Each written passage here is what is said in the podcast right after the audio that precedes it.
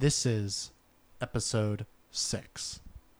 The sound of the door closing behind me, cloom, reverberated throughout the large lavatory, bouncing against every tiny red or white linoleum tile. When the echo died, all was quiet, save for the muffled hum of the party on the other side of the door, like flotsam sloshing against the stomach wall of Pinocchio's wail. Subverting my expectation, this single destination for any wannabe pissers was completely empty, making me wonder if everyone else knew something I didn't. To my left lay a long row of stalls that were reflected by a line of sinks on my right, each with its own mirror and overhead light.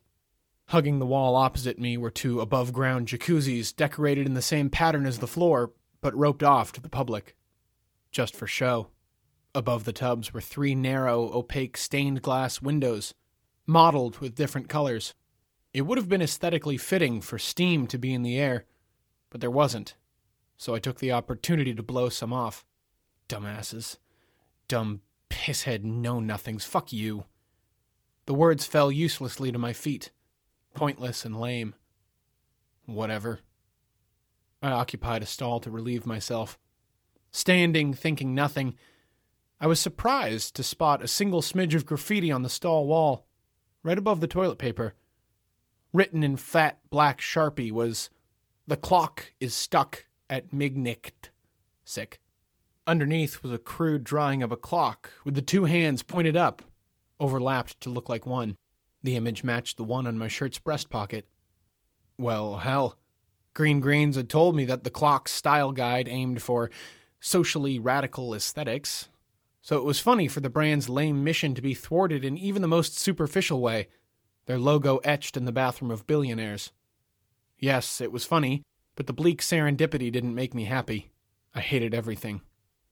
Finished peeing, it was time to do more cocaine, which would show everybody, and as I tapped the stuff out on the back of my hand, spilling a lot with my jitters, I contemplated the coincidental graffiti and all its possible implications, brain crackling with conspiracy, making it smell like ozone, smelling like ozone until it smelled like cocaine, more than I meant, but oh well.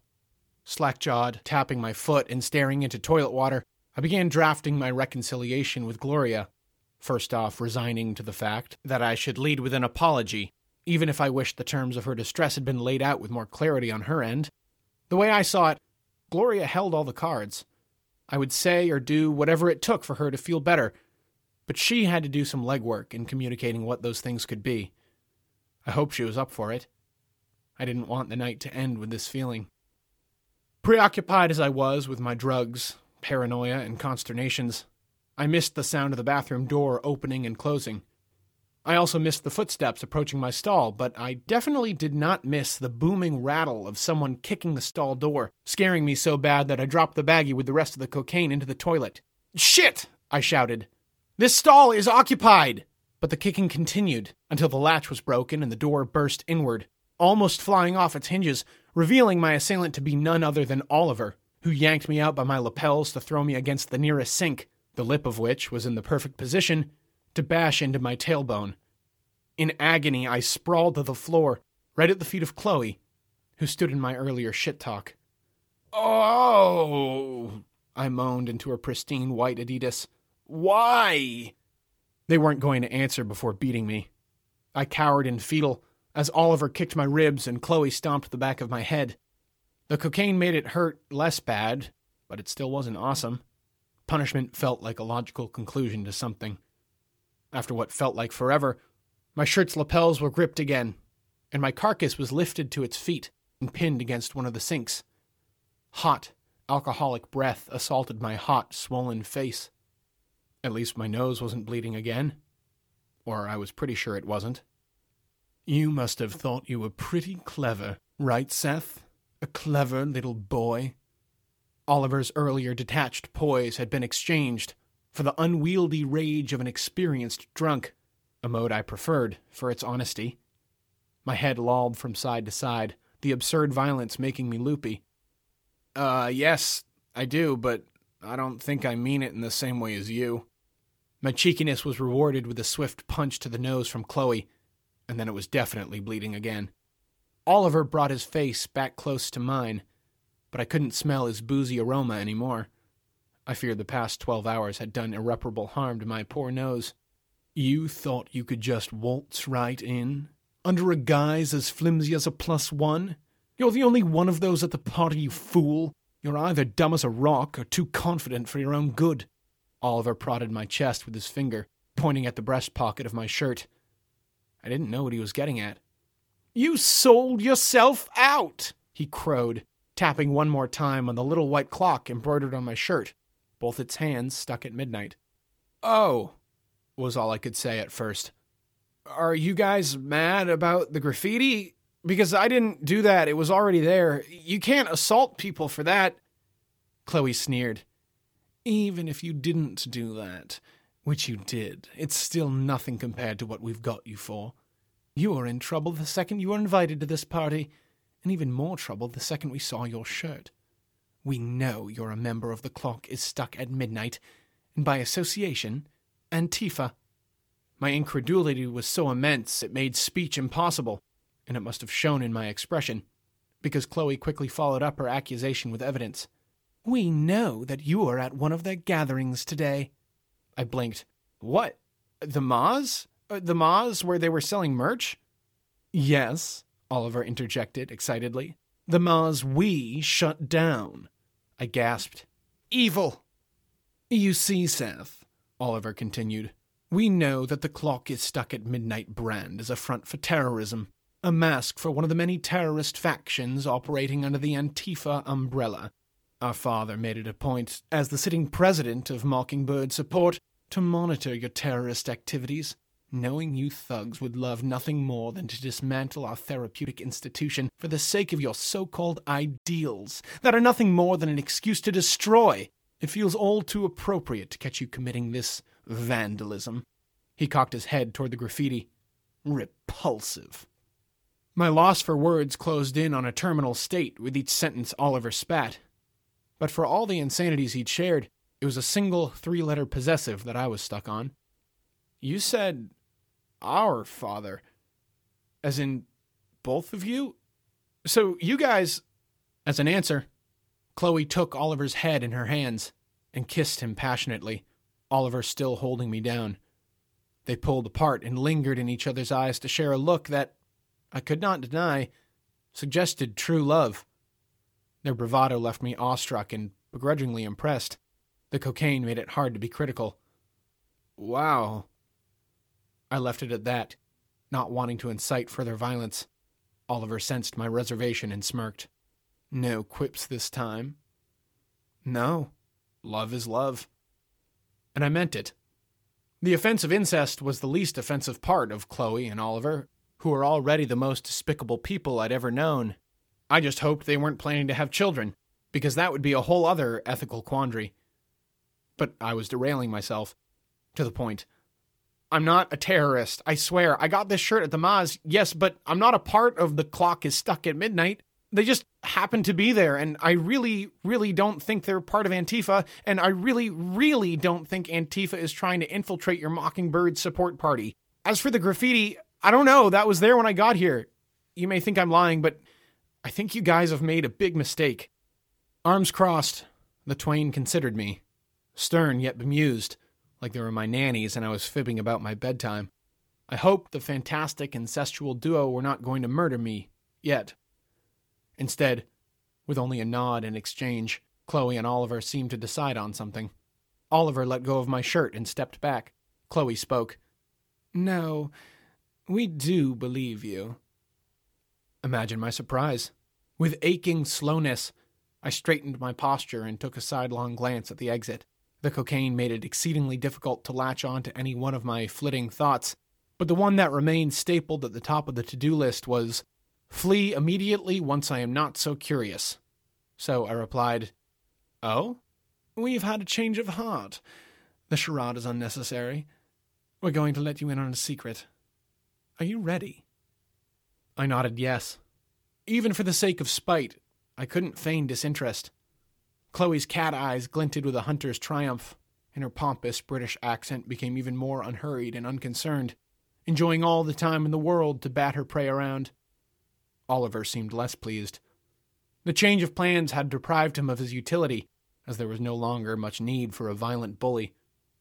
Neutered, he paced around impatiently, crossing and recrossing his arms, checking his phone glumly, peeing intermittently and pulling out a flask every now and then to keep the buzz going. I ran my nose along my forearm, leaving a trail of mucus and blood in the hairs. We all looked at it. Can I clean up as you explain?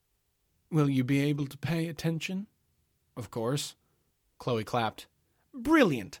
The truth is we know you're not involved with The Clock is Stuck at Midnight. As we should. We own them. Brands need investors, Seth. They're no more a threat to us than any one sheep is to their shepherd. They believe they are what they say they are, but they would be nothing without our money, and our money makes sure they never do anything. Does the clock is... It was too long to keep saying. Does the clock know its own investors called the cops to shoot up their ma's? No, but we think they'd understand. Conflict is currency. There's no Antifa without the far right. Well, that's technically true. And it goes all the way up, my dear. Chloe continued, delighted. We organized the Ma's, planted the shirt for you to pick up, and graffitied the stall wall. You're our patsy. It's not untrue that we did our research on you. As the only plus one, Daddy said we were somewhat inclined. Daddy made me cringe, hard. We quickly saw you were harmless. Clearly no terrorist, not a person of interest at all. But that's when we saw an opportunity. A way to turn your molehill into a profitable mountain. You see, wait, I shook my head. How are you so sure I'd do all the stuff you needed me to? Two pairs of eyes rolled at me. Influence, you dolt. We're influencers. We influence our followers and they give us the power of influence. Gain enough influence and you can direct it to specific ends, not just through social media, but through the real world as well. We manifested you passing through the Ma's and buying the shirt. Don't worry about it. What's important is that all the fine people here tonight, the children of Mockingbird Support, will be told that we caught an Antifa agent attempting to infiltrate. And who smuggled the invalid in? She was obviously being rhetorical, but I blurted, Gloria? Exactly, Chloe trilled with pride. And then she's done. We don't like her. Not in the slightest, Oliver chimed in. I glanced again at the exit. The plot was thickening before me, and while I was dying to know what their beef was with Gloria, I had no plans to turn the figurative phrase literal. I told myself to make a break for it now. To hell with their influence. No more playing it their way. Cocaine helped me do it as soon as I conceived it. Way too fast. And it was news to me. When I looked down and saw I'd used the leverage of the sink to launch myself towards the door with the ruby handle, right past Chloe and Oliver. Wow, this is so easy, I thought, just as the glittering knob turned and the door opened to introduce the bouncer from out front, left side, looking sinister indeed, grinning and widening his stance to block my way. Hello, Mr. Plus One, he hissed, then turned his attention over to Chloe and Oliver. Is this one giving you any trouble? I've been keeping an eye on him like you asked. Oh, it's just as we feared, Chloe said in a lying, worried voice. We confronted him here to see if it was true, and it is. Seth is Antifa. We hoped the shirt was just a coincidence, but we found him scrawling his ghastly propaganda in the stall. He's as bad as they come, Oliver added, barely not laughing. Left side didn't even bother to check the stall. He nodded curtly, never taking his eyes off me. It was brave of you two to take matters into your own hands, but your father gave me explicit orders to handle this situation and protect you. You're obvious targets, you know. You should have stayed with the crowd. I shouldn't have bothered, but I did. Hey, man, this is a big... Not caring and not listening. Left side grabbed my shoulders, spun me around, and proceeded to frisk me. Almost immediately, he located the baggie of ketamine in my back pocket, dipping a pinky in to have a taste. He bore his straight, yellow teeth at me in a poor facsimile of a smile and theatrically pronounced, Uh-oh, as if on stage. Smuggling ketamine into the party. We can't have that, can we? Without breaking eye contact with me, left side tossed the drugs behind him for Chloe to catch one-handed. She walked to the door, opened it partway, then paused to address me, cocking her head like an intriguing idea had just presented itself. "Huh. Gloria's probably wondering where you are," Chloe purred, examining the ketamine. "I should go find her. She seemed down when we left. Maybe a pick-me-up is all she needs. Or maybe," she whispered maliciously, "she needs to go down further. I think the whole baggie will suffice."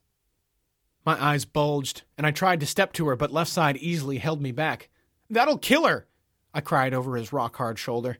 "Jesus, what the fuck's your guys' problem?" Chloe considered the question with mild curiosity, like she hadn't thought about it until I asked. "Gloria," she started, "is rather special, isn't she? There's something about her. Pretty mysterious, an alluring aesthetic. Remarkable, unexplained incidents follow her around. Makes her think she's better than everyone. Well, we are jealous. I can admit it. God, it makes me a wreck to see people with an it factor who don't deserve it. But, petty grievances aside, it's just too extra having Gloria around. Within the last year, she's become a mess.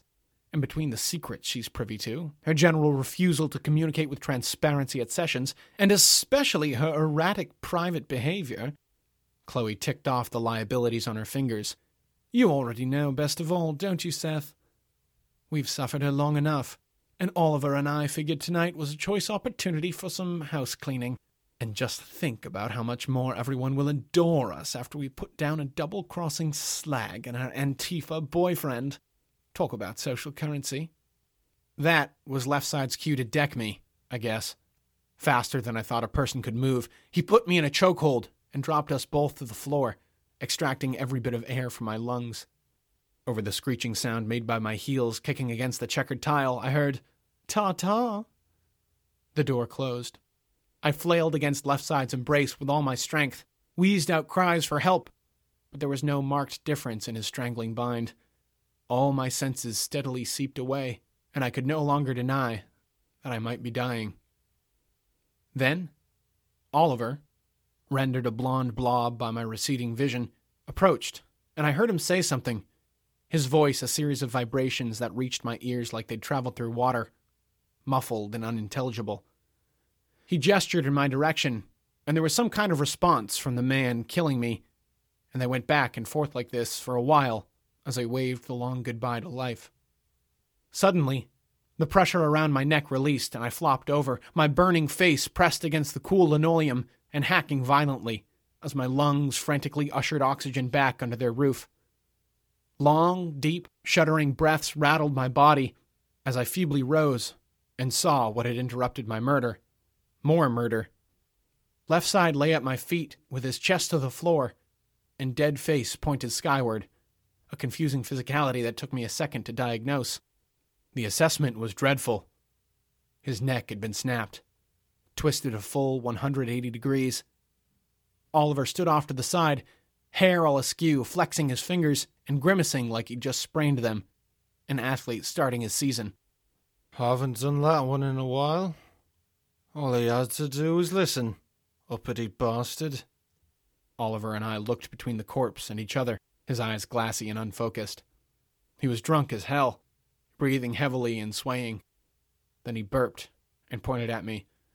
"We need you alive for a little longer, bruv." I turned and ran.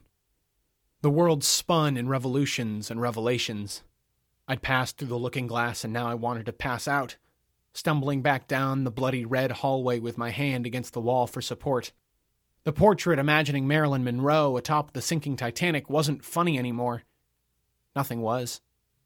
I looked over my shoulder as I shambled along to see if Oliver was in pursuit, and the distraction caused me to smash my thigh against the dining table in the main room, pushing it a good foot or two across the hardwood floor.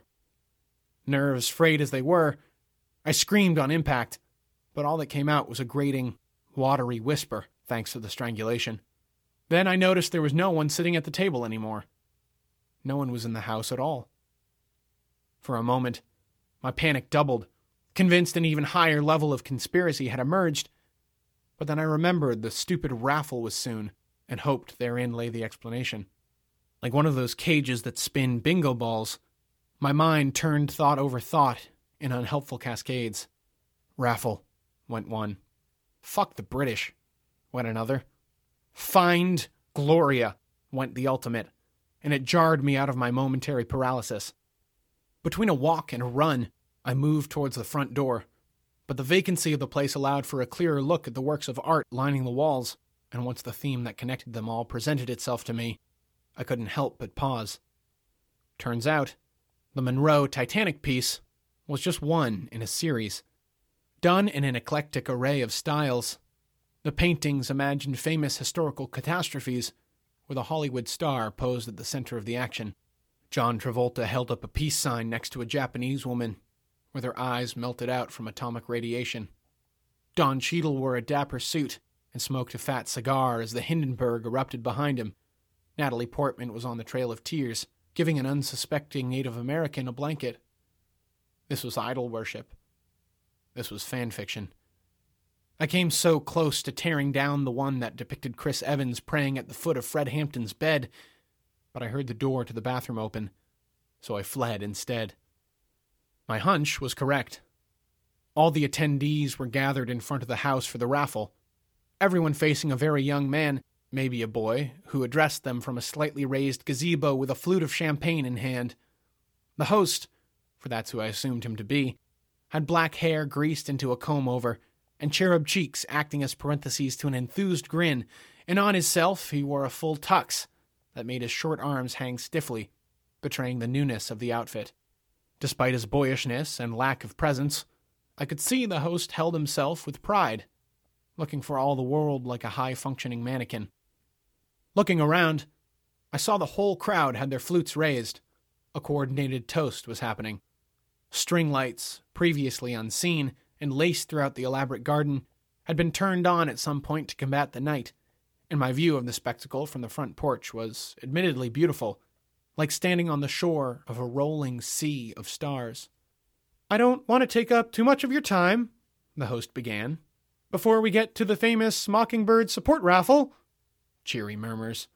"So let me speak quickly on behalf of the organization and thank you all for another great year. We have a special community here. Popular knowledge would have you believe that the children of billionaires are invulnerable and selfish, but I think if anyone was allowed to sit in on one of our sessions, laugh, they would see that just the opposite is true."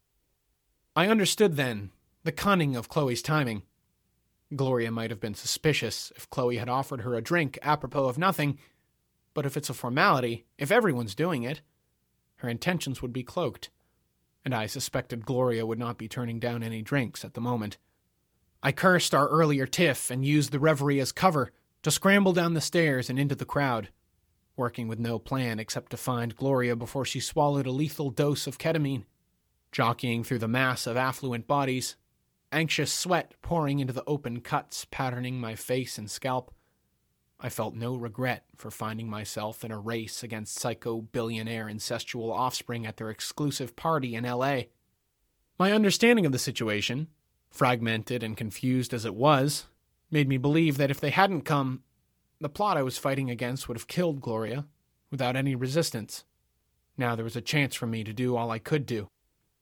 The boy on top of the chair kept delivering banal, summative comments about Mockingbird Support's excellent year, which everyone was treating as decorative white noise, hooting or clapping intermittently, but mostly speaking among themselves. I couldn't and wouldn't follow what he was saying, but was keeping an ear open to catch when he reached the part where we were supposed to drink. Finally, I spotted Gloria's black cloud of hair at the fringe of the crowd, but my heart turned icy cold when I saw Chloe's villainous, platinum head lean in towards Gloria's, no doubt planting the poison. I tried to call out to Gloria to warn her, but all I could manage was a noiseless croak from my damaged windpipe. Waving vape smoke from my eyes, I plowed through one last wall of trust fund babies just as I heard "a toast" ring out across the yard. Everyone raised their glasses, and I pushed towards Gloria with renewed vigor, accidentally shouldering people here and there, making champagne spill in my hair. I missed what the host called for us to drink to, but I heard the audience's resounding reply, to living the dream. I reached Gloria and Chloe, just as they downed their champagne. Chloe ducked away from Gloria's side and whispered in my ear, "Too late, hotshot," before patting my shoulder and slipping away. Gloria pulled the empty glass from her lips and almost spit out its contents when she saw my ravaged state. Almost. Just as I reached out to stop her, Gloria went on to swallow the contents of the glass before crying out, "Holy shit! What happened to your face?" Hand falling silently back to my side. I stiffened with grief, even as my brain screamed at me all the necessities of action, how every passing second was death, that I needed to be jamming fingers down the girl's throat. But I wasn't doing any of that. Somewhere on the other side of the world, the young host droned on about the raffle and the wonderful prizes that were available. I could only assume that Chloe and Oliver were out amongst the crowd, waiting for the right moment to pull the trigger on their Antifa accusations, likely planning to blame Gloria's pending overdose on myself. Or not. Anything could happen. "Seth?" Gloria's expression transitioned from shock to concern. She put her glass down in the grass and stepped to me, reaching out to feel a part of my forehead that burned with a particular intensity. At her touch, my flesh cooled immediately, and the sudden relief jump-started me back into motion. Perhaps with too much force, I swatted Gloria's hand aside and clutched her shoulder, the soft fabric of her jumpsuit pinched in my shaking fingers. I pointed to my throat to indicate its malfunction, as I furiously coughed and cleared my throat. At last I forced out, "Your drink, Chloe, poison, all the ketamine." Gloria looked at her glass while I clawed at her jumpsuit with increased agitation, impatient for her to process the dilemma. "Chloe poured all of your ketamine into my drink that I just drank?" Gloria spoke with a calmness typically uncharacteristic of the fatally dosed. I nodded emphatically, tears welling up as I mouthed, "I'm sorry," over and over. Her stillness was freaking me out. I wanted for her to scream at me to help her throw up, to ask me why I hadn't dialed 911 yet, something I felt safe in assuming was hopeless, to make me promise to avenge her untimely demise, anything to direct the unwieldy force of my fear. Instead, Gloria studied my grief, like it was an especially evocative cloud in the sky, with equal parts wonder, intrigue, and patience. I could see her upper lip had begun to perspire, and her eyelids were fluttering at an erratic rhythm. She shifted from one foot to another, searching for a failing equilibrium. "It's all right, Seth," Gloria murmured drowsily. "I might be fine. Remember what I saw? It hasn't happened yet. It's coming to pass." I shook my head, fully crying now. "I don't know, Gloria," I sobbed. "I never saw it the same way as you." Gloria tipped my chin up, so I could meet her gaze that dismantled itself in real time, submerging to the back of her skull, and, like the vacuum of a sinking ship, using its gravity to suck me down with her. Something was happening. Nobody was paying attention to our scene.